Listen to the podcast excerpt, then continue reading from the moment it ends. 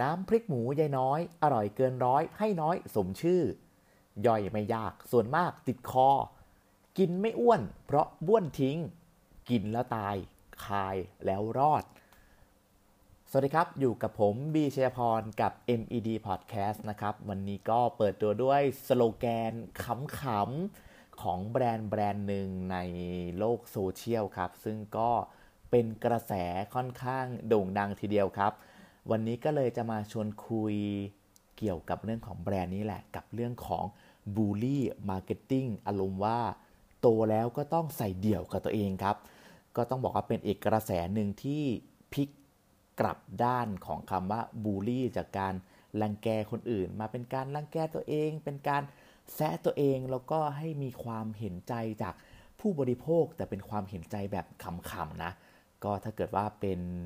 การตลาดยุคใหม่สำหรับผู้บริโภคเนี่ยก็ต้องถือว่าเป็นการได้ใจแล้วก็กลายเป็นไวรัลแล้วก็สร้างความแตกต่างกับ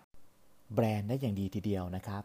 แล้วก็อีกหนึ่งการตลาดที่ใช้การบูลลี่เข้ามาให้เป็นประโยชน์นะครับ ก็เป็นแบรนด์ยักษ์ใหญ่อย่าง Burger King นะครับ อันนี้ก็อาจจะไม่ได้ขำขันอะไรเบอร์นั้นนะ แต่ก็เป็นการตลาดแบบที่ใช้การบูลลี่มาทำเป็น marketing เช่นเดียวกันนะครับ โดยวิธีการของ Burger King นะครับก็ทำการตั้งกล้องวิดีโอเอาไว้ในร้านของตัวเองครับเพื่อดูปฏิกิริยาของคนในร้านว่าระหว่างเด็กที่ถูกบูลลี่ กับเบอร์เกอร์ของตัวเองที่ถูกบูลลี่นั้น จะมีใครเรียกร้องอะไรมากกว่ากันนะครับ เด็กที่ถูกบูลลี่น่าจะเป็นกลุ่มเด็กบูลลี่ที่จ้างมานะจะเป็นกลุ่มเด็กแล้วก็จะมีคนที่ถูกรังแกนะครับบูลลี่เบอร์เกอร์ในความหมายก็คือว่า ใครที่สั่งเบอร์เกอร์ในร้านนะครับพนักงานทางร้านจะทำการทุบเบอร์เกอร์อันเนี้ยจนแหลกแล้วก็นำไปเสิร์ฟนะครับแล้วก็จะมาดูกันว่า เอ้ยใคร แบบไหนจะมาเรียกร้องอะไรมากกว่ากันนะครับ ผลปรากฏมาว่ามีคนจำนวนแค่ 12%เท่านั้นเองที่เลือกที่จะ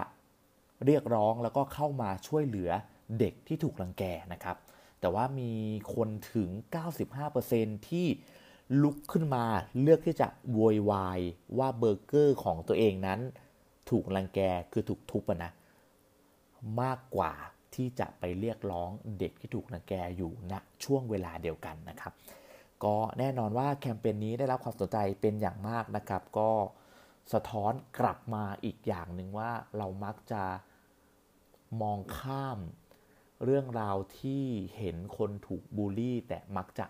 ใส่ใจแล้วก็รู้สึกเป็นเดือดเป็นร้อนอย่างมากกับสิ่งที่ตัวเองได้รับความเดือดร้อนครับ นี่ก็เป็นอีกหนึ่งตัวอย่างของการทำ bully marketing ครับ ซึ่งจะบอกว่ายากก็ยากจะง่ายก็ง่ายครับ มันมีความเป็นศาสตร์และศิลป์ในตัวเองอยู่นะครับ หรือว่าอีกอย่างตัวอย่างหนึ่งก็เป็นการบูลลี่ตัวเองเล็กๆแบบน่ารัก ที่อยากจะเอามาพูดคุยกันนะครับ เป็นแบรนด์เบเกอรี่ที่อยู่ในเมืองไทยมานานกว่า 20 ปีแล้วแหละที่ชื่อว่าโอปงแปงนะครับโอปงแปงผมก็ยังไม่แน่ใจว่าเรียกชื่อถูกหรือเปล่านะ เพราะว่าส่วนใหญ่ผมจะเรียกว่าอุบลพันธ์อันนั้นคือเรียกตั้งแต่ตอนเรียนมหาลัยเรียนมปลายจริงๆนะนะครับ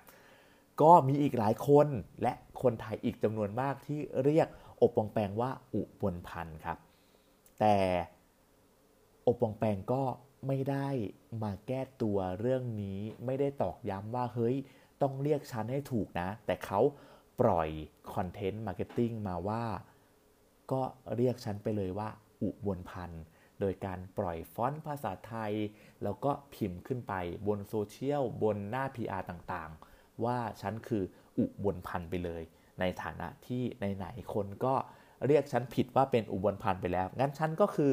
อุบลพันธ์ของเธอไปเลย ก็เป็นการหยิกแกมหยอกตัวเองเบาๆของแบรนด์ ซึ่งก็ไม่ได้ไปบูลลี่ใครนอกจากตัวเองนะครับ ก็เป็นการสร้างสีสันให้กับบรรดาผู้ชมลูกค้าผู้บริโภคนะครับ แล้วก็ยังถือว่าเป็นเครื่องมือที่แบบสร้างความแตกต่างนะในตัวเองสำหรับคนทำธุรกิจด้วยที่อยากจะแหวกวงล้อมของบรรดาคอนเทนต์ที่มีมากมาย บนโลกใบนี้นะครับ เพื่อจะได้โดดเด้งขึ้นมาก็ น่าจะเป็นอีกแง่มุมหนึ่งที่เรานำมาปรับใช้ในรูปแบบการทำงาน หรือว่าการทำธุรกิจของใครหลาย ๆ คนได้นะครับ